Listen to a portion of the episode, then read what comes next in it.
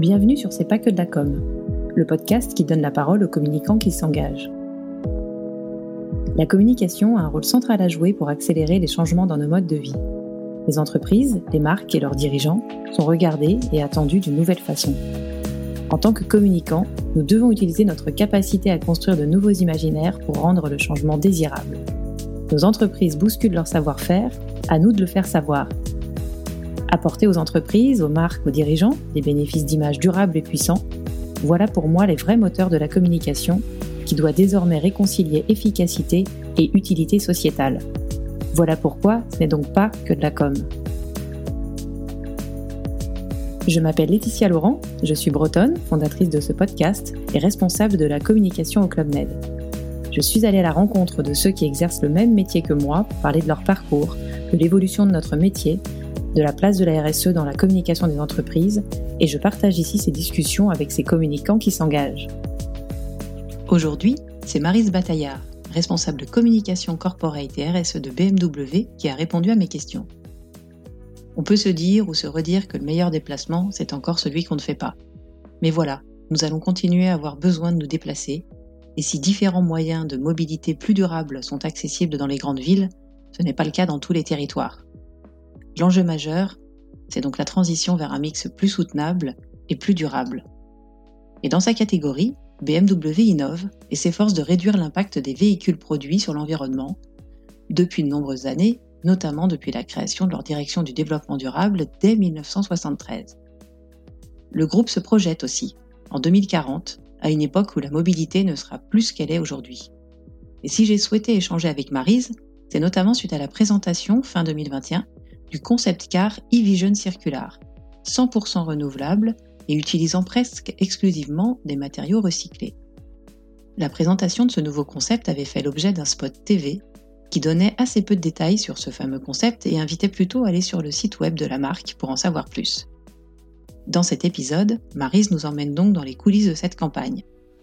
Elle revient aussi sur l'importance de la communication interne autour des engagements pris et sur le travail mené pour expliquer et embarquer l'ensemble des collaborateurs en bureau mais aussi en concession un ensemble de formations et ateliers a été déployé pour sensibiliser et acculturer les collaborateurs au changement climatique, à la circularité, au greenwashing, pour partager les engagements pris par BMW, pour former par métier et impliquer chacun dans cette volonté de se réinventer à tous les niveaux de la chaîne de valeur, et pour répéter, parce que les enjeux comme les avancées évoluent en permanence.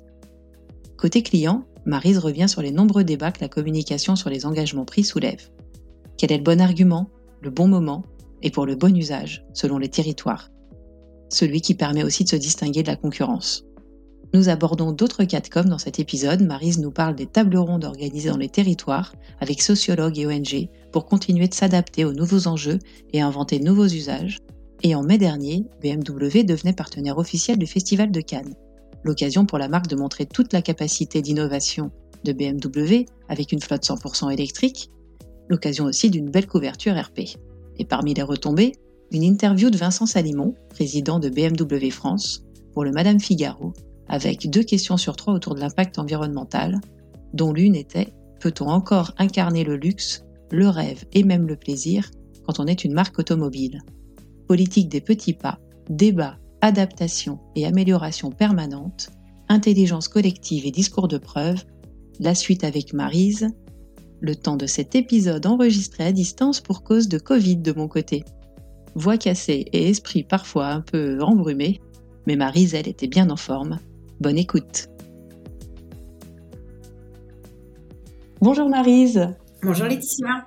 Merci d'avoir accepté mon invitation. Alors, euh, avant de, parler de ton métier, ton rôle aujourd'hui chez BMW, est-ce que tu peux revenir rapidement sur les grandes lignes de ton parcours et, de ce qui t'a donné envie d'aller euh, vers les métiers de la communication? Alors, je dirais que je suis curieuse de nature.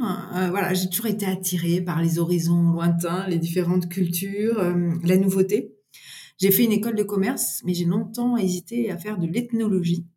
Donc, je me suis rapidement tournée vers les métiers de la communication parce que c'est un métier de partage, de transmission, de réflexion et que ça correspondait bien justement à, mes différentes appétences. J'ai commencé dans l'hôtellerie luxe Et cette première expérience m'a vraiment été significative pour moi en fait parce que c'est des valeurs en fait d'excellence et de service client qui, se sont ancrées dans, mon parcours. Euh, après j'ai en fait je me suis tournée vers le, les, relations publiques en fait et l'événementiel dans l'aérien. Alors ça se rapproche en fait hein, de l'univers des voyages et de la mobilité déjà que tu connais bien par ailleurs. Euh, et ça a été ma première approche en fait de l'innovation technologique et du développement durable. Euh, parce que ces métiers du transport et de la mobilité euh, chez BMW aujourd'hui sont vraiment en fait tournés à la fois sur la technique, l'innovation, et cette innovation est un levier très important en fait pour la réduction de l'impact. Donc dans l'aérien, on avait des prises en compte de considération des riverains déjà il y a, il y a de nombreuses années, euh, qui étaient euh, très fortes et très importantes. J'ai après fait un détour en Asie. Euh, où là j'avais créé une petite entreprise qui euh, soutenait en fait des artisans qui utilisaient des savoir-faire traditionnels et des euh, matières renouvelables, avant de revenir en France, où j'ai donc intégré BMW Group France à la communication corporate. Et pour moi, en fait, ce poste, cette mission euh, que j'ai aujourd'hui est fantastique parce que ça me permet de faire la synthèse finalement à la fois de ma longue expertise en marketing et en communication et euh, de mes valeurs qui sont aussi celles de l'entreprise, celles de l'excellence, du service client euh, et de la durabilité. Euh, je suis arrivée au sein du, groupe en France au moment du lancement de la première voiture électrique en, en 2014. Et on voit aujourd'hui que la RSE, ça s'accélère. Ça fait partie aujourd'hui aussi de, nos attributions. Et on a une accélération sur ces sujets à 360 degrés qui fait que le métier change, mais que c'est totalement passionnant. Effectivement. Alors, euh, premier épisode du podcast consacré au secteur de l'automobile, euh, et donc qui sera dédié à, BMW. Si je fais un, un court parallèle avec le tourisme, où on peut se dire qu'au fond, il n'est peut-être pas raisonnable de voyager. Je pense qu'il serait pire de ne, de ne, plus le faire euh, si on considère les millions de personnes qui en vivent dans le monde. Euh, sur la voiture, l'automobile et les SUV, euh, voilà, ça, ça, soulève régulièrement de, de, nombreux débats dans lesquels on n'entrera pas forcément euh, dans cet épisode, mais voilà, on peut peut-être rappeler qu'il faut privilégier la marche ou le vélo quand on le peut pour les trajets courts, c'est devenu une mention obligatoire dans les publicités pour l'automobile. Euh, on peut aussi se redire que le meilleur déplacement, c'est encore celui qu'on ne fait pas.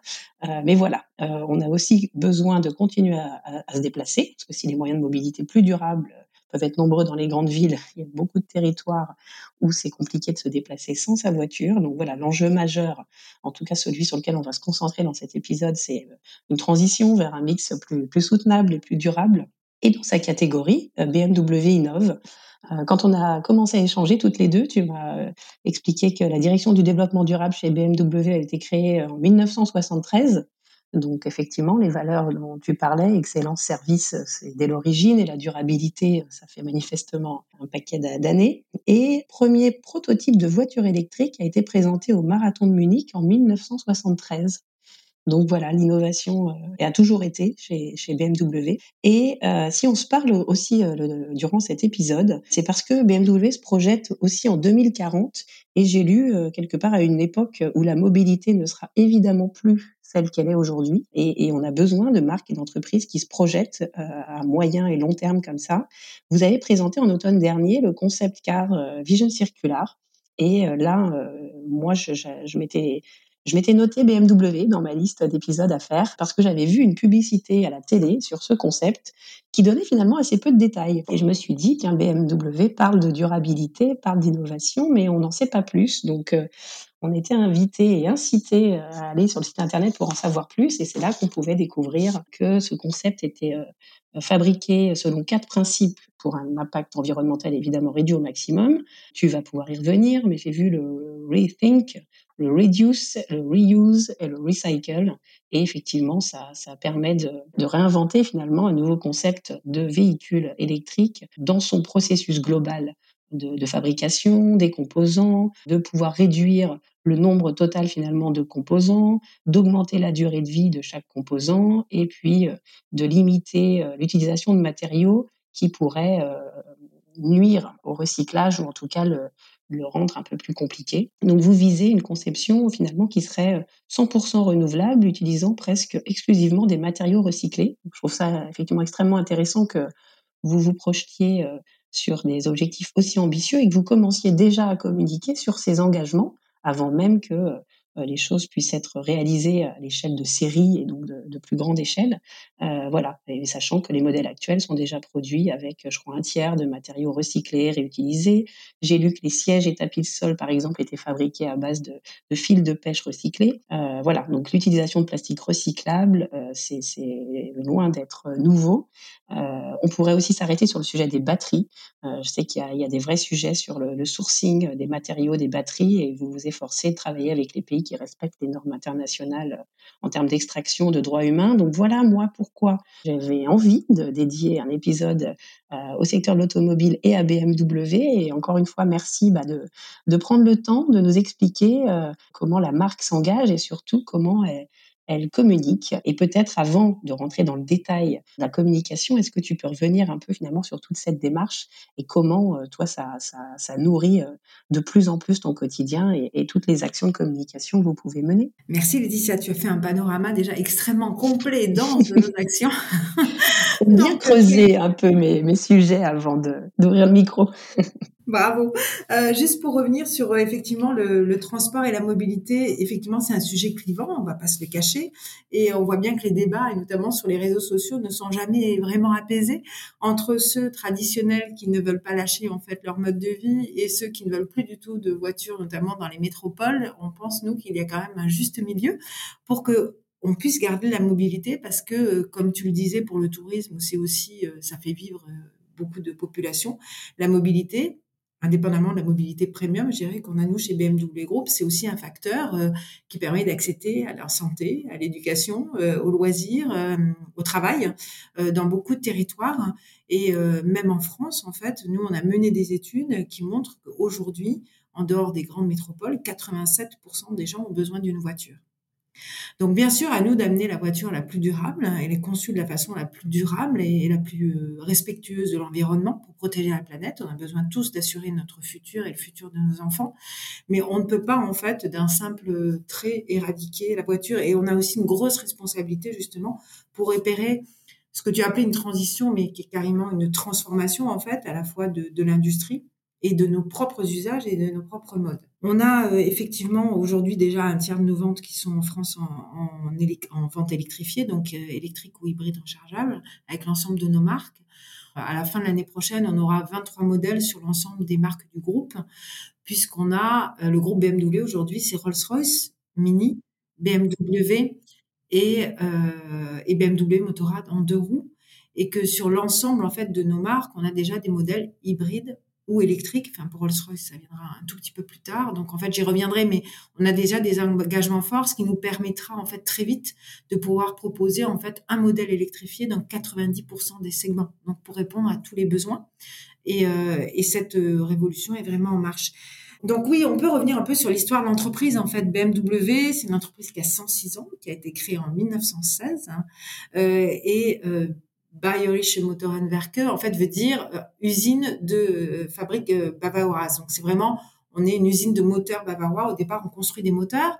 L'entreprise n'a pas cessé de se réinventer. On a d'abord construit des moteurs d'avion, puis après des moteurs de moto, et enfin des, la première automobile en 1933. Donc, on a tout le temps, en fait, on s'est tout le temps réadapté en fait à l'environnement et aux contraintes qu'il y a eu, pu être économiques ou politiques dans le monde.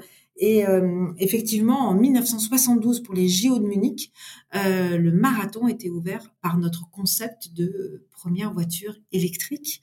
Et en 1973, euh, l'entreprise effectivement créé sa première direction du développement durable de manière à travailler sur des solutions de mobilité plus durables et à réduire les émissions. On est une société d'ingénieurs allemands, donc une société qui est effectivement menée par euh, la performance, délivrer le meilleur, la meilleure qualité, les produits les plus efficients. L'efficience chez nous, c'est vraiment le maître mot. On a la valeur des, de nos voitures euh, vient aussi de leur durabilité, de leur longévité. On sait que les BMW, en fait, sont des voitures que l'on peut garder très longtemps. Euh, voilà, qui sont très fiables et très durables. Donc toute cette durabilité, finalement, pour nous, n'est pas un sujet nouveau. Bien sûr, aujourd'hui, les, défis sont différents, les challenges s'accélèrent, mais c'est loin d'être un, un, sujet nouveau. Euh, quand on a montré cette première voiture électrique, c'était avant le choc pétrolier, hein, du coup, de 73, à une époque où personne ne se posait la question du prix des carburants. Donc l'anticipation, on se dit qu'on est entreprise pionnière, c'est effectivement d'anticiper et ne pas juste répondre en fait aux aux contraintes qui, émergent, mais plutôt effectivement d'arriver à les anticiper, de se projeter dans un futur où on veut toujours garder en fait voilà notre leadership et être une, toujours des, marques désirables en fait. Donc on vient d'une société, société qui produit des voitures, des motos euh, qui sont assez iconiques et euh, dont le claim pour BMW est le plaisir de conduire, pour Mini c'est le go-kart feeling et pour euh, Rolls-Royce c'est le luxe absolu. Donc aujourd'hui, vraiment, nous, on veut s'adapter tout en gardant ce qui est notre ADN, en fait, de, de retrouver du plaisir dans la mobilité et voilà, d'être libre de, de, de, se déplacer en se déplaçant de façon de, la plus durable euh, possible. En 2013, on a donc euh, lancé la BMW i3, qui était la première citadine premium, donc on était aussi très précurseur, puisqu'en fait, les cycles de développement dans l'automobile sont longs, ce qui veut dire que le projet de, de cette voiture électrique a été lancé en 2007. Et déjà, on a intégré euh, donc des euh, cuirs euh, tannés à la feuille d'olivier pour pas utiliser de métaux lourds, des portes, des portières avec du, plastique recyclé, de la fibre carbone parce qu'effectivement c'est beaucoup plus léger que l'acier ou l'aluminium. Donc cette démarche en fait déjà de matériaux recyclés en fait est déjà intégrée en fait auprès de nos équipes de R&D et nos designers depuis maintenant de longues longues années. Et récemment, en fait, notre CEO, donc Monde, Oliver Zipse, a déclaré que la voiture la plus verte sera une BMW. Donc l'ambition est quand même très forte et euh, ça veut dire que toute l'entreprise en fait est, vraiment euh, dirigée et entraînée par cette idée de sustainability first, quoi, la durabilité avant tout. Euh, parce qu'on sait qu'en fait, on veut pas faire la durabilité, mais rendre BMW durable. Et quand je dis ça, c'est pas juste rendre BMW durable pour euh, pour elle-même et pour ses employés, c'est effectivement pour euh, tout l'écosystème, pour nos clients en fait, pour pour justement opérer cette transition et, et, être leader toujours sur sur le sujet. Et donc ça, ça veut dire qu'on met la circularité. Tu en as parlé, j'y reviendrai en fait, la préservation des ressources au cœur en fait de notre démarche et que la démarche est totalement holistique, c'est-à-dire qu'on va partir en fait de, à partir de, de, nos approvisionnements jusqu'au recyclage en essayant à tous les stades effectivement de réduire notre empreinte carbone, bien sûr, c'est indispensable, euh, mais aussi d'utiliser le moins de matières possible et quand on les utilise, d'utiliser le maximum de matières recyclées et du coup d'entraîner aussi nos partenaires avec nous dans cette nouvelle démarche plus vertueuse. Et enfin, BMW, c'est en fait le premier constructeur allemand à avoir adhéré, adhéré au SBTI, donc l'initiative du Science Based Target euh, et Business Ambition for 1.5 de, de l'ONU. Euh, ça veut dire qu'en fait, on s'est engagé à tenir l'objectif le plus audacieux des, accords de Paris, hein, le réchauffement climatique à 1,5 degré à notre échelle à nous, et que tout ce que l'on fait, en fait, toutes nos actions sont euh, euh publiques, donc transparentes et auditées en fait par le SBTI, et que les membres du board chez nous, en fait, ont leur bonus indexé sur l'atteinte de ces résultats. Donc, c'est vraiment un engagement extrêmement fort, et nous-mêmes en France, en fait, on travaille effectivement à ce que tous les collaborateurs aient aussi un un objectif sur cette, cette partie de durabilité. Et la réponse est plutôt ultra positive en fait de la part en fait des, parties prenantes internes comme externes en fait à, cet engagement fort. Euh, donc la trajectoire en fait pour nous de la neutralité climatique totale en fait sur l'ensemble de la chaîne de valeur est à 2050. Mais en fait, on a effectivement, tu l'as dit, un objectif de réduction d'émissions de CO2 de 40% euh, à 2030 par rapport à 2019 où on était déjà très avancé ça représente à peu près 200 millions de, de tonnes de CO2. 200 millions de tonnes de CO2, c'est la moitié de la consommation des Français sur une année. Donc c'est quand même euh, super significatif. C'est vrai qu'on parle tous beaucoup de chiffres et qu'on ne sait pas ce que ça représente. Donc on essaye toujours un peu euh, d'imager ça. Et euh, cette vision circulaire et tout le débat qu'on a actuellement aussi sur les matières premières, on le voit, hein, le coût des matières premières, la raréfaction, prouve en fait que notre voilà notre volonté de travailler sur la circularité est la bonne et qu'on est dans la bonne trajectoire en fait pour pour atteindre ces objectifs. Et donc on a, tu l'as dit aussi, déjà aujourd'hui 30% de matériaux recyclés dans nos voitures. L'objectif, c'est d'arriver à 50% très rapidement pour être à 100% en 2040. Donc ça, c'est ce fameux concept qu'on a marqué, qu'on a montré, dont on ne maîtrise pas. Bien sûr, c'est un concept. C'est comme notre voiture électrique en 1972. Encore, en fait, euh, toutes bien sûr, toutes les dimensions. Mais ça veut dire que la voie est là, elle est tracée, et on sait, où on va, et on veut donner cette vision pour tout le monde, parce qu'aujourd'hui, en plus, quand on parle de RSE, c'est hyper important d'impliquer toutes nos parties prenantes, en fait, nos fournisseurs, nos partenaires, bien sûr nos collaborateurs en premier, nos clients, euh, voilà, nos, actionnaires, en fait, euh, voilà, on montre à tout le monde effectivement quelle est la voie qu'on veut, qu'on veut se tracer, et je trouve ça plutôt rassurant. Oui, tu as parlé du coup de la déclaration de votre CEO Monde. Et là, tu parles aussi de, vos différentes parties prenantes et des collaborateurs. Et quand on a commencé à échanger, euh, tu m'as expliqué justement l'importance de, des collaborateurs dans le discours sur tous ces engagements pris. Euh, est-ce que tu peux voilà nous expliquer un peu où est-ce que vous en êtes sur euh, parce que vous avez manifestement plein de choses à dire puisque vous faites plein de choses. Depuis quand BMW communique vraiment sur euh, ces enjeux de, durabilité, euh, de, réduction d'impact, euh, que ce soit les matériaux, que ce soit donc les ressources, que ce soit l'empreinte carbone globale. depuis quand BMW communique sur ces sujets-là Et voilà, toi, depuis que tu es arrivé, comment tu vois aussi les choses évoluer voilà, et on reviendra aussi sur ton métier parce que voilà, comment ton, équipe s'organise, comment ça fonctionne entre BMW France et le siège en Allemagne. Enfin voilà, je te laisse. Alors, paradoxalement, ça fait peu de temps qu'on communique vraiment sur ces sujets. Ça peut paraître surprenant. On fait beaucoup, on a fait, on a bien moins, bien fait en fait savoir, je dirais. On a communiqué nous sur les émissions et la réduction des émissions de CO2 très tôt, bien au-delà des. Et tu le sais, en l'industrie automobile est, soumise à des normes de publication et de communication très strictes. La nouvelle loi a encore renforcé en fait ces normes.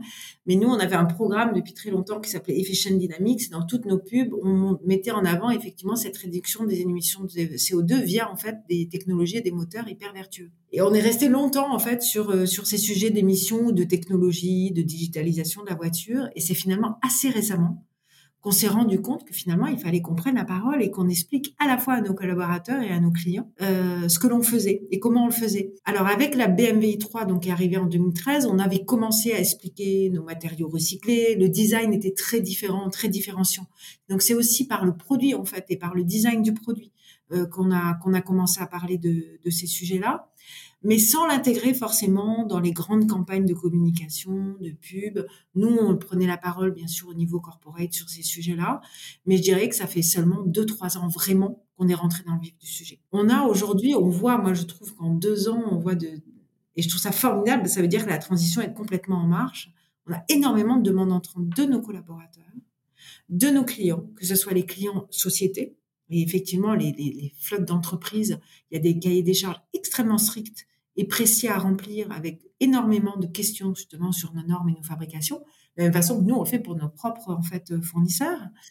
Mais on a aussi des clients particuliers. Moi, un concessionnaire me racontait que qui rentre dans une concession et qui demande d'où provient le cobalt qui est dans la batterie de la voiture. Et, euh, et pour ça, donc, il faut former les gens.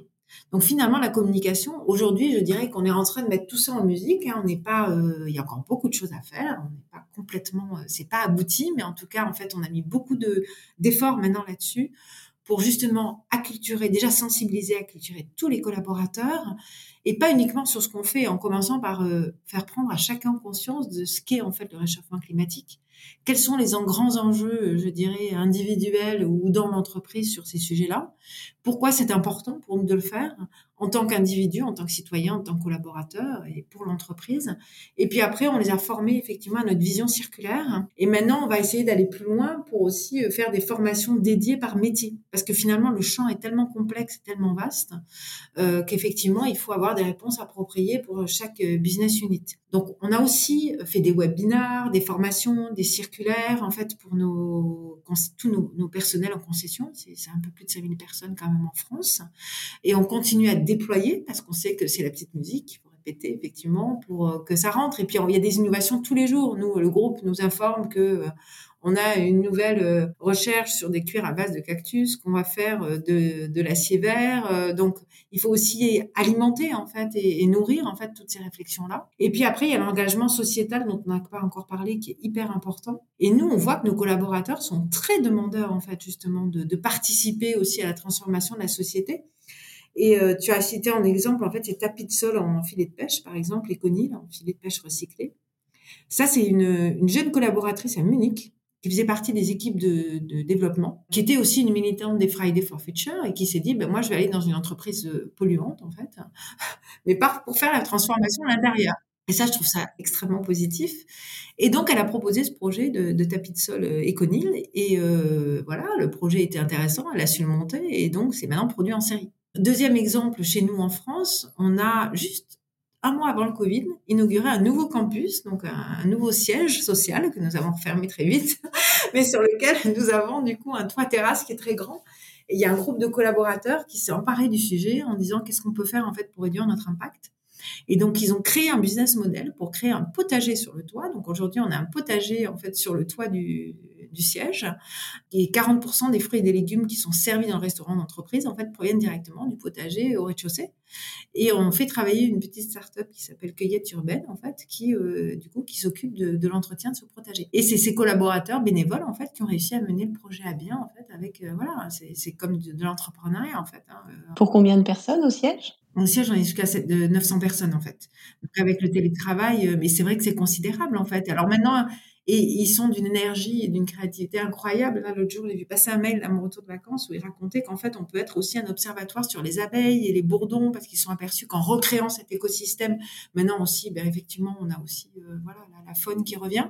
Et donc, en fait, le fil continue, je dirais, l'histoire continue. Et ça, c'est, je trouve que c'est vraiment une, un exemple, en fait, de volonté de, de créer et de, de participer justement à ce changement qui est très importante. Et on a besoin, nous, de, pour retenir les meilleurs talents, pour attirer les, meilleurs collaborateurs, justement de, montrer que, que, les choses sont possibles et que nous-mêmes, on est, on est très engagés. Et après, via la fondation, on a une fondation en France, en fait, on, on, soutient en fait des actions liées au changement d'usage, par exemple, ou euh, à ce qu'on appelle aujourd'hui le changement systémique, en fait, hein, prendre des problèmes à la, racine, à la racine et trouver des solutions. Et on soutient notamment, par exemple, deux ONG l'une qui est Make Sense en fait, euh, qui euh, donc s'occupe en fait de, qui est très forte sur l'engagement citoyen, du coup pour aider les gens à les sensibiliser à changer les usages, y compris sur la mobilité, parce que bien sûr que tant qu'on peut marcher et faire du vélo, il faut pas prendre sa voiture, ça, ça, tombe sous le sens. Et quand on prend une voiture, comment on la prend, comment on la partage, comment voilà, on covoiture, comment on peut partager son parking. Enfin, il y a beaucoup de solutions euh, sur la mobilité. Et une autre ONG qui s'appelle Ashoka, qui là œuvre vraiment en fait au changement systémique. Et nous, du coup, aujourd'hui, on, on finance en fait le screening des nouveaux euh, entrepreneurs sociaux qui sont euh, qui sont élus chaque année, qui après sont euh, du coup fellow à vie. Donc on essaye aussi à notre modeste échelle en France, je dirais, de participer justement à ces changements profonds de société, parce que voilà, il faut pas juste le faire sur la mobilité, on essaye de le faire d'une façon plus plus large, et c'est aussi une manière aussi de créer aussi de, de la compétence en fait en interne en fait et, et auprès des collaborateurs. Donc ça, c'est sur l'engagement sociétal. Et sur ces sujets-là, pour l'instant, on communique peu encore, pour être honnête. En fait, on a commencé à vraiment communiquer plus à travers le produit. C'est-à-dire qu'on travaille main dans la main et de façon très transversale avec les équipes marketing. Donc moi, dans mon scope, j'ai effectivement le, corporate et la RSE, mais c'est les équipes marketing qui sont à l'origine des campagnes. Et donc voilà, tout l'objet, c'est comment on s'aligne, comment on est cohérent dans notre communication sur la totalité des canaux et sur la totalité de la chaîne, et quel est, dans ces sujets très complexes, on en a parlé, le bon argument au bon moment. Donc, tu parlais de cette campagne euh, e-vision circular qu'on a eu effectivement à l'automne. Honnêtement, faire une communication en prime time sur un produit qui n'existe pas, voit que c'était un peu audacieux et on savait pas très bien ce que ça allait donner. Donc euh, il y a eu voilà quelque chose d'international peut-être. c'est euh? international. En fait, ce concept de e-vision circular, et tu l'as cité, en fait, qui est sur les quatre piliers, en fait, euh, repenser, recycler, réduire et, et réutiliser, c'est vraiment le principe de l'économie circulaire. Et on a présenté cette voiture d'ailleurs lors d'un c'est un autre mode de communication. On a fait beaucoup de tables rondes en fait sur les territoires cette année, parce que nous on pense que on peut y arriver qu'en co-construction. C'est-à-dire qu'on met autour de la table toutes les parties prenantes. On entend souvent ou les politiques ou les constructeurs en fait parler, mais il y a quand même tous les usagers qu'il faut entendre. Donc ça veut dire les ONG, ça veut dire euh, les startups, les institutionnels, les administrations, euh, les corporates comme nous. Et donc on a fait en fait dialoguer euh, tous les sociologues euh, toutes ces parties prenantes ensemble. Et en même temps on leur a montré en fait cette e-vision circulaire parce que ça pouvait permettre de nourrir le débat justement autour de, de cette mobilité de demain. Et euh, on montrait peu d'exemples parce qu'un spot télé c'est 30 secondes. Mais euh, si on va plus loin aujourd'hui il y a plus de soudure dans cette voiture. C'est comme des clips en fait. Comme un bouton pression. Et en fait avec que des motos monomatériaux. Ce qui permet en fait effectivement de recycler à 100% puisqu'il n'y a plus de, de, composites qui sont liés je vais pas rentrer dans le détail mais c'est vraiment très intéressant en termes de design. Et c'est là qu'on voit qu'en fait, il faut repenser dès, la conception. Comment on réutilise justement que des matériaux euh, voilà recyclés, on ne met pas de teinture, on utilise en fait vraiment d'autres techniques et ça va aussi créer euh, d'autres savoir-faire en fait. Et donc cette campagne, euh, il y a eu des post-it, bien sûr, comme toujours. Et en fait, on s'est rendu compte que ça avait, que ça avait très bien marché. Ça avait intrigué, comme toi, pour certains. C'est-à-dire que ça laisse un peu, voilà, sur sa fin. Donc on peut aller voir effectivement un peu plus dans le détail ce que ça veut dire une voiture 100% recyclable ou recyclée. Mais ça a eu un impact positif sur euh, sur l'image, en tout cas, de l'entreprise et de la marque, euh, parce que bien sûr, on veut montrer qu'on est toujours, euh, voilà, pionnier et que et qu'on veut se réinventer et que nous, on n'abandonne pas le plaisir de conduire, en fait, euh, et que voilà, c'est ce qui est notre ADN, il faut le, il faut le recréer et réinventer, en tout cas. Après, on a aussi fait en RSE, là, récemment, donc là, c'était en début d'année, des spots euh, radio, où en fait, euh, adossés à des lancements, bien sûr, de, de, nouveaux produits, la, produits électriques, donc la BMW i4, la BMW X, pour expliquer en fait comment ces voitures sont produites. Donc on avait différentes composantes sur chaque poste. Euh, nos usines aujourd'hui sont en 100% en, énergie verte et neutre en carbone, donc on mettait ça en avant sur l'un. Sur l'autre, on expliquait effectivement euh, comment étaient conçues nos batteries. Euh, sur le troisième, comment on réduit l'empreinte carbone de la fabrication, parce que ça permet aussi de nourrir en fait nos clients ou nos prospects et en fait de, leur permettre d'intégrer au-delà du produit lui-même en fait comment ces produits sont fabriqués. Et en fait, l'idée, c'est quand même, in fine, de leur dire, on s'occupe de ces questions cruciales et fondamentales pour que vous, vous ayez après juste le plaisir, le plaisir de choisir, en fait, le produit qui vous convient, en fait, qui doit vous correspondre et, euh, et qui, voilà, qui sera un peu la voiture de vos rêves. Donc, on rentre dans cette communication purement RSE qui est euh, adossée à des, à des temps forts, en fait, de campagne de com et in fine, ce qu'il faudra qu'on arrive à faire, et je suis assez humble, hein, la route est longue, hein, il y a encore beaucoup de choses à faire, c'est de mettre en fil rouge justement toute cette dimension RSE dans chacune de nos communications produits et sur toutes nos plateformes. Donc on le fait sur le site web, tu l'as vu, on le fait en social media, mais on peut encore affiner. Il y a une chose qui est évidente chez nous, c'est qu'on fait aucune déclaration sans preuve. C'est-à-dire que tout notre discours n'est qu'un discours de preuve. S'il n'y a pas un prouvement improuvable, on n'y va pas. Et quel est justement l'argument qui fera mouche ou qui sera le, en tout cas le plus intéressant à la fois pour nos clients et pour nous différencier aussi de, de nos concurrents pour permettre de convaincre. Donc voilà, ça c'était donc il y a la partie télé, il y a la partie radio et maintenant on travaille beaucoup aussi sur les réseaux sociaux, en social media pour justement euh, raconter ces histoires, raconter euh, toutes les étapes, la production et les multiples facettes, les multiples composantes en fait de, de la production d'une voiture ou d'une moto. Comment on produit de l'acier, de l'aluminium, euh, euh voilà. Euh, je pensais du cuir de cactus. On a de nouvelles innovations qui vont arriver à la rentrée bientôt. et on essaye de raconter en fait cette histoire, voilà, au fur et à mesure, et d'alimenter en fait nos différentes audiences avec ces discours-là. Et comment vous faites? Est-ce que tu peux nous donner peut-être quelques exemples? Parce que tu voilà, on, y est une fois de plus euh, voilà sur sur le comment. Comment vous communiquez sur tout ça? Parce que c'est d'abord tu l'as dit très technique. On n'a pas toujours beaucoup de temps ou beaucoup d'espace euh, sur les réseaux sociaux ou euh, voilà même que ce soit en télé ou en radio, les secondes sont comptées. Comment vous vous construisez vos messages? Comment vous vous choisissez? Puisqu'il faut choisir et donc renoncer est-ce que tu peux nous expliquer un peu comment vous, vous concevez, comment vous travaillez, sans doute avec des agences aussi, pour, pour euh, choisir le bon message au bon moment, mais aussi euh, construire le bon message? Alors c'est un vrai sujet complexe qui donne lieu à beaucoup de débats, comme tu En fait, ce qui est assez intéressant aujourd'hui, c'est qu'avec tous ces débats autour en fait de, de l'empreinte euh, individuelle de chacun, donc de son empreinte carbone, et notamment quand tu choisis une voiture, avant les, moi les gens dans mon entourage ou les clients en fait nous nous demandaient ah, quelle, quelle, quelle, voiture tu me conseilles, laquelle est la plus design, laquelle a telle fonctionnalité, etc. Aujourd'hui, on est dans une phase où les gens sont perdus. Ils savent pas quoi acheter comme motorisation. Euh, je reviens là-dessus parce que c'est quand même très important. On parle beaucoup de voitures électriques. Nous, clairement, en fait, euh, on travaille aussi sur la voiture à, à, hydrogène et on a fait des annonces récemment hein, de voitures à hydrogène en série en 2025. On aura 50% de nos ventes en électrique d'ici 2030. Rolls-Royce et Mini ne seront plus que des marques électriques à 2030 aussi. Donc euh, pour BMW, ça arrivera un peu plus tard parce qu'on sait qu'il y a des territoires où ce n'est pas possible parce qu'il y a quand même des gros problèmes d'infrastructure de recharge encore à arriver. Euh, pas qu'en France, hein, je parle à l'échelle mondiale.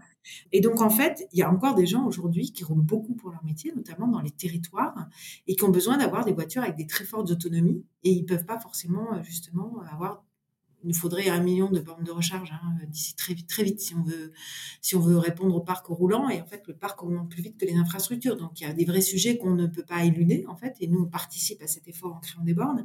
Mais donc, aujourd'hui, les gens, finalement, se, se, posent des questions sur, sur la partie motorisation. Donc, ce qui est hyper important pour nous en termes de com, et on a formé tout notre réseau, on a des campagnes de formation énormes, c'est de dire, il faut donner au client le bon produit pour son usage. Parce que si on lui donne pas le bon produit pour son usage, si on vend une voiture électrique à quelqu'un qui ne va pas arriver à recharger, c'est trop contraignant, il va faire marche arrière. Et quand on revient en arrière, on a tout perdu. Donc déjà, c'est la première, la première chose, c'est dans nos communications, adresser la bonne cible avec le bon message en fonction de son usage. Ce qui n'était pas le cas, en fait. Euh, enfin, c'était moins complexe il y a quelques années. Donc sur une cible de urbaine, euh, clairement, on va plutôt pousser de l'électrique ou de l'hybride pour le périurbain sur des gens qui vont être des grands rouleurs et qui ont des, besoins de... On a encore aujourd'hui, nous, des diesels quand même très efficients. Je sais que, ça peut être mal interprété, ce que je dis, mais c'est vrai. Aujourd'hui, il vaut mieux une voiture diesel de dernière génération, elle va polluer bien moins qu'une voiture qui a 15 ou 20 ans. Et donc, en fait, il faut aussi qu'il y ait ce renouvellement de parc, et je ne parle pas uniquement de nous, en fait, de renouvellement de parc pour qu'on ait une empreinte, en fait, nous, globalement, l'automobile, moins importante. Donc déjà, ça, c'est la première chose. Et alors après, dans cette complexité, ce jargon RSE si technique, on travaille avec nos agences qui connaissent très bien nos sujets, qu'on a aussi beaucoup, euh, beaucoup briefés, et qui ont un œil extérieur aussi sur ces sujets-là. Et en fait, on a classifié, euh, voilà, nos différents, nos 10, 15, 20 plus, arguments les plus importants, en fait, dans, dans pour notre, notre notre communication. Les plus importants, les plus compréhensibles. Les plus compréhensibles, les plus pertinents. Les plus attendus. Euh, les plus attendus. Et pour chaque produit ou chaque campagne, on va dire, OK, il en faut un ou deux maximum. Lequel est le plus pertinent et pourquoi? Et on va reprendre ça, en fait, et le remouliner en fonction. Euh, alors, on sait aussi aujourd'hui que avec les réseaux sociaux, l'actualité qui va très vite, l'environnement, on voit bien ce qui s'est passé cet été entre les incendies, les inondations, les ouragans, la guerre en Ukraine, le prix des carburants qui monte, euh, les tensions qu'il y a sur, euh, sur l'énergie. On voit bien qu'il faut aussi qu'on adapte notre discours aussi à, à l'environnement, en fait, et à l'actualité. Donc, en fait, alors les campagnes sont conçues, le sais, quelques mois d'avance, mais on essaye d'adapter, en fait, de se dire, OK, quel va être l'argument le plus important? Sur quel argument va être le plus compréhensible? Où est l'attente, en fait, du, du client? Et comment on se distingue par rapport aussi à nos concurrents? Et c'est vrai que nous, on a la, la chance, je dirais, d'avoir pris ces sujets très en amont et aujourd'hui d'être quand même sur certains sujets les plus avancés et sur d'autres euh, vraiment sur voilà sur certains sujets. Et donc c'est ça aussi qui va marquer la différence. Oui, parce qu'effectivement, tu parles de 15 arguments. Euh, vous avez déjà du choix dans ces arguments-là. Tu parlais de discours de preuve, donc vous avez derrière chaque, chacun de ces arguments, j'imagine, un certain nombre de preuves et ensuite, euh, voilà, ça vous permet euh, de faire le, bon choix pour le bon moment, la bonne cible, mais aussi pour bien vous distinguer de la concurrence. Et ouais, très intéressant. Et donc voilà, et donc en fait, c'est continu. Alors euh, il y a les équipes, bien sûr, social media, médias, marketing, nous à la communication corporate. Et bah, voilà, ça donne des discussions, des grandes discussions. Chacun il va de son avis parce qu'en fait, finalement, les perceptions sont aussi subjectives quelque part en fait. Qu'est-ce qui est important pour toi? Et quand on parle de protection de la planète, euh, voilà, certains. En matière de RSE, effectivement, personne n'a les mêmes attentes euh, au même niveau et au même moment, euh, tout à fait. Donc voilà, donc c'est un peu comme ça en fait qu'on fait le screening actuellement, et on est actuellement aussi en train justement de cartographier toutes les initiatives, tout ce qu'on fait parce qu'on a tellement d'initiatives en fait d'un point de vue environnemental et sociétal qu'il faudrait que voilà, qu'on arrive justement à tout cartographier, tout classifier. On est vraiment dans, dans et trouver un mode justement de, de, communication aussi interne pour les équipes qui nous permettrait de rebondir aussi euh, beaucoup plus vite en fait. Puisque vous êtes implanté, enfin vous êtes dans, dans le monde entier, dans tous les pays. Et quand tu parles de cartographie, en tout cas, toutes ces initiatives, ouais, c'est déjà en France ou c'est à l'échelle mondiale? Alors en fait, nous, chez BMW, donc cette direction de développement durable a été créée en 72, mais elle est dissoute depuis longtemps, puisqu'en fait, la RSE est intégrée dans toutes les activités de l'entreprise administration, achat, euh, IT, ben, vente. Donc, je dirais qu'au siège à Munich, ils sont déjà à une étape, ce qui est logique, hein, nous, on est filiale de distribution, donc ils sont déjà à une étape, en fait, euh, plus avancée que la nôtre. Donc, déjà, tout est intégré. Donc, aujourd'hui, nous, on n'a pas de direction de développement durable, en fait, on a un directeur de la durabilité et de la mobilité qui va couvrir l'ensemble du scope, en fait, de notre engagement. Et donc, nous, en France, finalement, euh, on a besoin de faire cette cartographie parce qu'il y a à la fois, bien sûr, toutes les actions qui émanent du siège sur la fabrication de nos produits, le recyclage, euh, les fournisseurs, les approvisionnements, euh, tout ce dont on vient de parler, la, vision circulaire. Mais après, effectivement, nous, on peut avoir des initiatives propres sur la formation du réseau, la formation des collaborateurs, la communication auprès du réseau, de toutes nos parties prenantes, de ce potager, euh, voilà, de, de, de, ce qu'on fait nous au sein de la Fondation en France. Et donc, on a aussi nos propres initiatives. Et donc, on a besoin justement de cartographier euh, ça parce que finalement, on se rend compte qu'aujourd'hui, ça va très vite. En France, on a trois filiales. Euh, donc BMW France, qui est donc la filiale de distribution des marques BMW Mini et BMW Motorrad, BMW Finance, qui est donc la captive financière pour BMW Mini, et Alphabet, qui est un loueur longue durée multimarque, mais qui appartient à 100% au groupe. Et en fait, quand je dis qu'on cartographie, qu'on travaille sur la RSE, c'est ensemble les trois filiales. Donc en fait, aujourd'hui, on travaille aussi en transversalité entre filiales, parce que finalement, on appartient au même groupe et que les problématiques sont les mêmes. Et après, chacun va adapter son discours, Alphabet va adapter son discours en fait sur effectivement leur durabilité en fonction de leur business model. Mais ça, c'est encore voilà un autre sujet, mais on a des, beaucoup de porosité en fait quand même. Et euh, est-ce que tu peux revenir peut-être un peu sur euh, euh, la formation des, des, des, collaborateurs en concession, notamment Quand on a échangé avant d'enregistrer cet épisode, tu m'expliquais qu'il y avait eu presque un rattrapage à faire, ou en tout cas euh, et une accélération en termes de, de besoins de communication interne. Et voilà, moi je suis convaincue qu'on peut afficher tout ce qu'on veut sur son site internet et faire dire à son CEO si à un moment donné l'ensemble des collaborateurs qui sont en face des clients ne tiennent pas le même discours, on va avoir un vrai souci. Comment vous avez vous avez adressé ce chantier-là?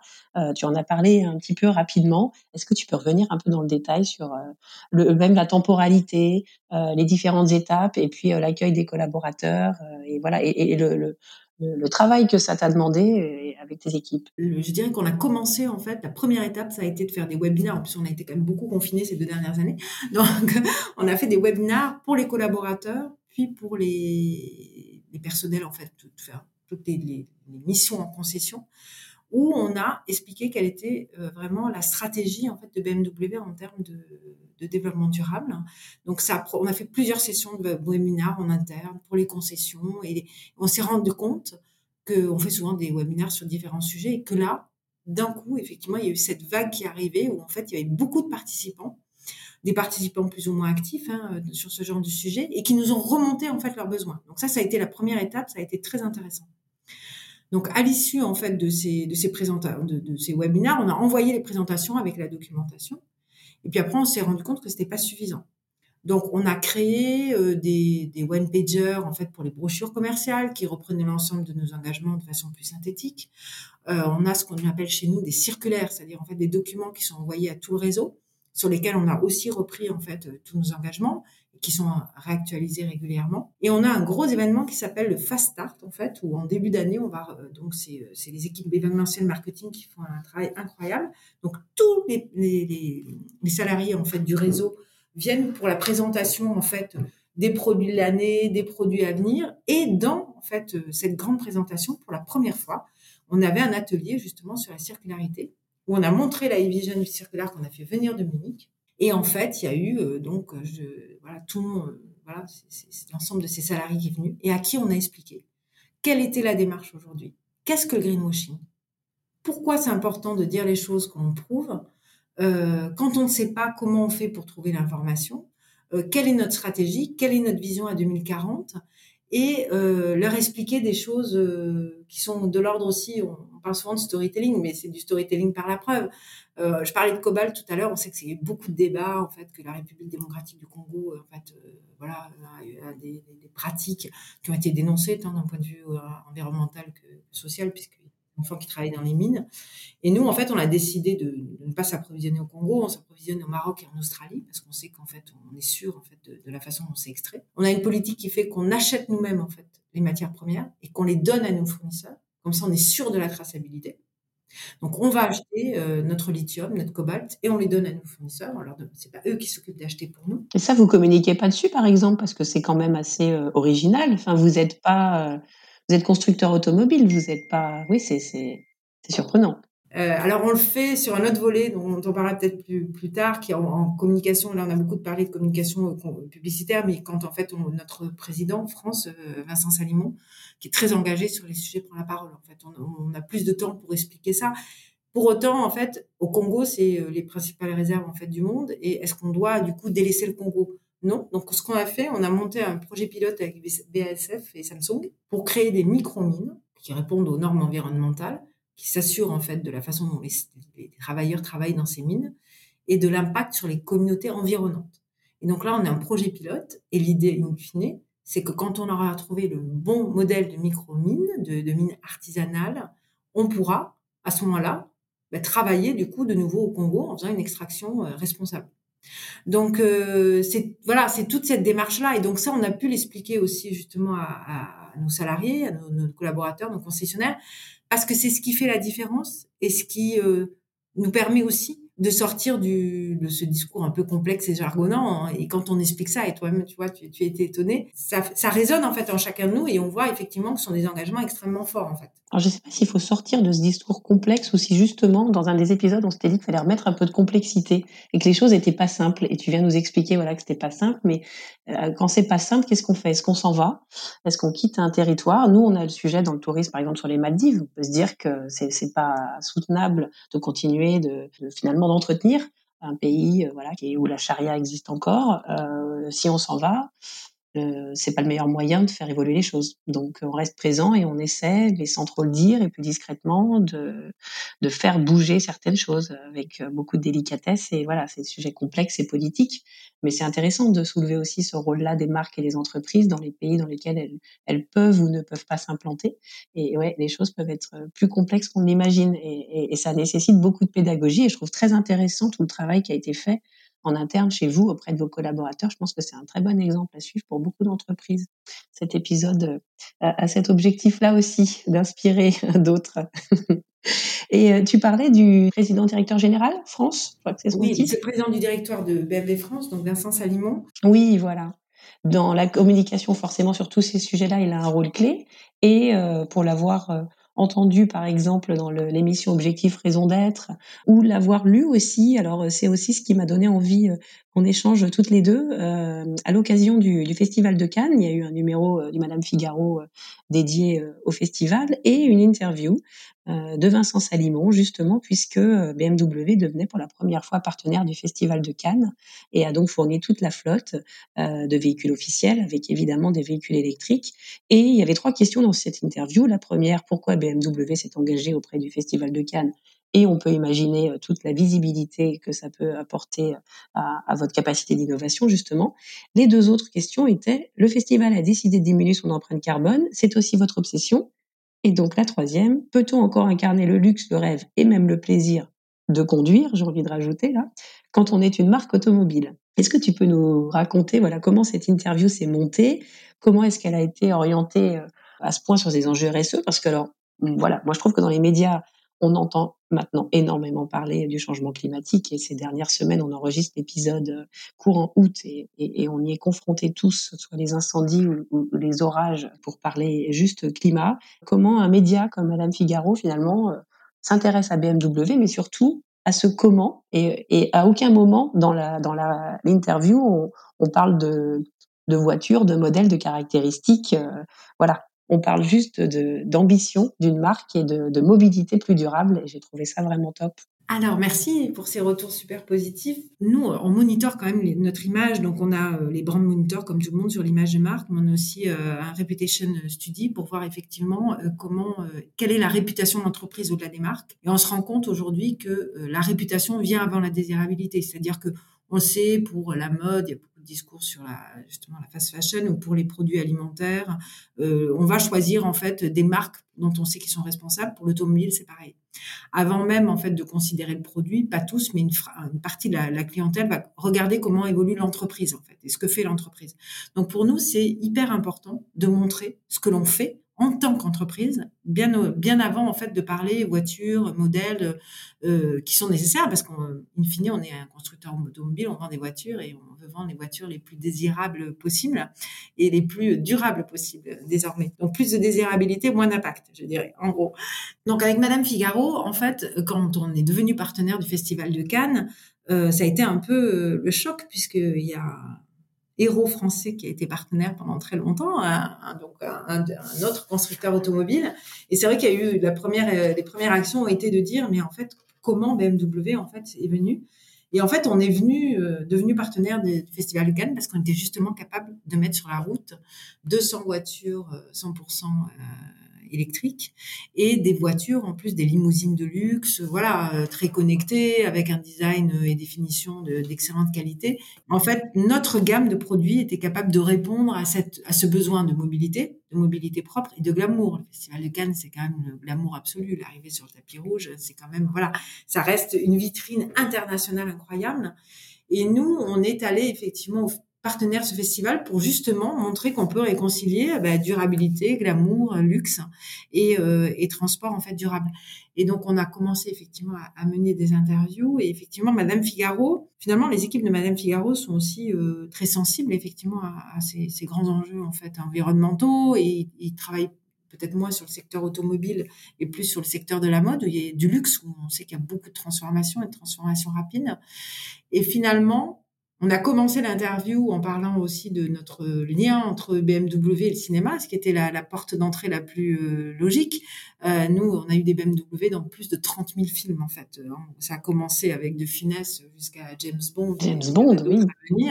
Donc finalement, BMW est déjà très incarné dans le cinéma. Donc nous, notre histoire avec le cinéma existe depuis très longtemps. Mais ce nouveau partenariat, en fait, c'était pour nous, en fait, euh, voilà, montrer, en fait, quelle est la capacité d'innovation de, de BMW rendre sexy en fait peut-être euh, une automobile automobile durable au, regard de beaucoup et euh, ça a intéressé en fait effectivement euh, la journaliste de Madame Figaro en fait tout de suite de, voir effectivement ce que ça a apporté et ce qui était nouveau en fait au-delà vraiment des, limousines en, elles-mêmes en fait que, l'on pouvait mettre à la route. Et après, si on, revient sur le, le, rôle de Vincent Salimon, effectivement, on le sent très à l'aise sur ces sujets-là, euh, très passionné. Comment toi tu l'accompagnes sur ces différentes prises de parole? Comment vous choisissez d'intervenir ou de répondre euh, à la sollicitation de tel ou tel média? Ou comment vous choisissez peut-être de provoquer d'autres opportunités? Alors Vincent Salimon est très impliqué en fait sur ces sujets de, de RSE. Pour lui, c'est très important de faire comprendre qu'en fait, euh, surtout nous dans, dans notre industrie, L'essentiel, c'est pas de mettre une voiture à la route qui va faire zéro euh, émission de, de, carbone à l'usage. L'essentiel, c'est de travailler sur toute la chaîne de valeur. Et ça, c'est vraiment un sujet qu'il porte, qu'il veut faire comprendre. Et c'est pour ça qu'on a aussi, euh, j'en ai parlé avant, fait ces tables rondes pour expliquer en fait qu'on doit tous ensemble construire cette mobilité durable. Et ça part effectivement de l'extraction des ressources jusqu'au recyclage. Donc c'est un sujet qui porte tout le temps. Ça veut dire que dans toutes les interviews, dès qu'il a l'opportunité, il en parle, même si c'est pas le sujet effectivement essentiel de l'interview. Et tu vois, à Cannes, on a pu rebondir aussi sur euh, sur ces sujets-là. Euh, donc en fait, il, prend la parole de façon euh, constante dans les grands médias, hein, généralistes, business ou la presse spécialisée. Sur la situation économique de BMW France, bien sûr, mais à chaque occasion. Ouais, politique, économique, enfin que l'on connaît, hein, il y a le Covid, il y a la guerre en Ukraine, il y a la crise des semi-conducteurs. Voilà, il y a quand même beaucoup de sujets effectivement d'actualité où euh, il va prendre en fait la parole sur ces sujets-là et toujours avec aussi ce, discours de preuve en fait sur lequel on est très attaché et très attaché et aussi en prouvant en fait par le produit parce qu'en fait tout ce dont on parle là, in fine, ça se retrouve aussi dans le produit. Donc on a ces, grandes interviews et puis on a effectivement, euh, tu citais effectivement euh, l'émission de Cyril Ariel, où on a, il y a Smart Impact chez Bismart, euh, l'empreinte avec Alice Vacher.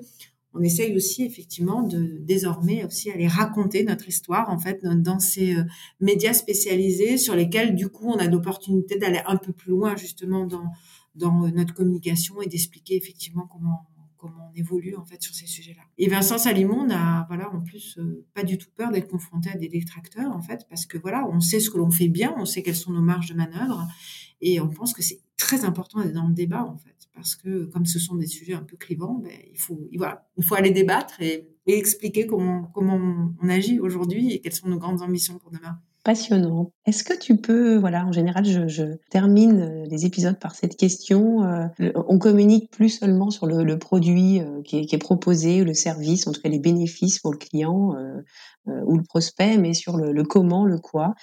pour toi, quel, quel sens ça redonne à notre métier Enfin, comment, comment toi tu vois les choses évoluer? Comment tu les vis? Je trouve qu'on est dans une période passionnante parce que tout se transforme indéfiniment. On est vraiment dans un process d'amélioration continue. On fait beaucoup de test and learn aussi. On réapprend en fait à communiquer autrement. Les attentes des consommateurs sont très différentes. Et en même temps, aujourd'hui, on a des cibles de consommateurs très diverses en fait. Hein. J'en parlais tout à l'heure. Il y a ceux qui euh, sont plus traditionnalistes, d'autres du coup euh, plus dans la dans la transformation.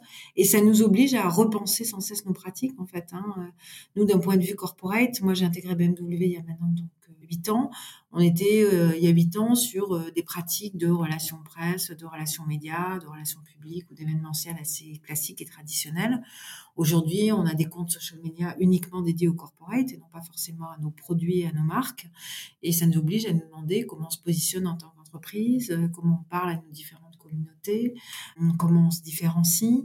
Euh, comment on communique sur euh, nos engagements, notamment sociétaux, euh, comment on fait tout ce qu'il faut pour ne pas être taxé de, de, greenwashing, mais quelles que soient en fait les preuves que l'on apporte, on sait qu'on a aussi des, des, des, contradicteurs et des détracteurs, et comment on, trace nos sillons. Et je pense qu'on est vraiment dans un, une question de réflexion et d'amélioration permanente. En fait, je pense que en tout cas, moi, j'ai aucune certitude absolue, et je pense qu'il faut sans cesse s'adapter, quoi. Et c'est euh, c'est comme pour la RSE. Moi, je pense que voilà, on peut essayer d'atténuer les impacts en fait de notre empreinte, mais ça ne marchera que si on arrive à s'adapter et s'adapter en amont.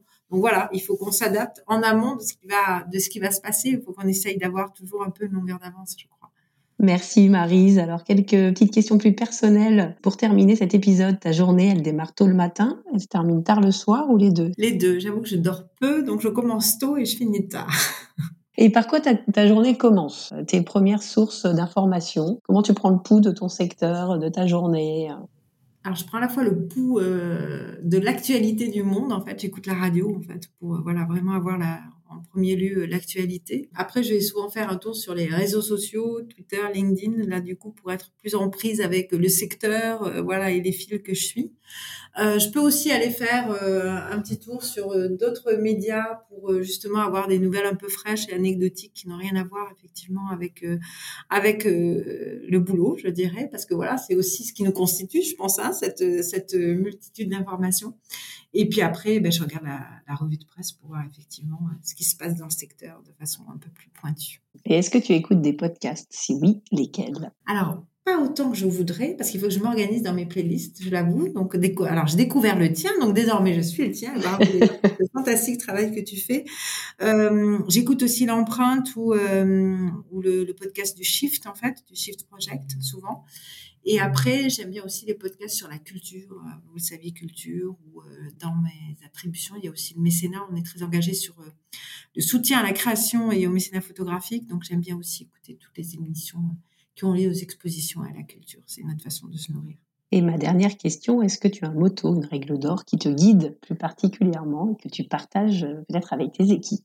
Moi, je crois beaucoup à la politique des petits pas, au test and learn. On essaye et si ça marche pas, on fait autre chose et à l'intelligence collective. Je pense qu'on est vraiment plus intelligent et meilleur à plusieurs. Donc voilà, c'est ça que je partage avec mes équipes. Merci beaucoup Marise. Alors merci hein, de, pour tes compliments sur mon podcast, mais merci toi bah, d'avoir pris le temps d'y participer parce que voilà, c'était un plaisir de t'écouter.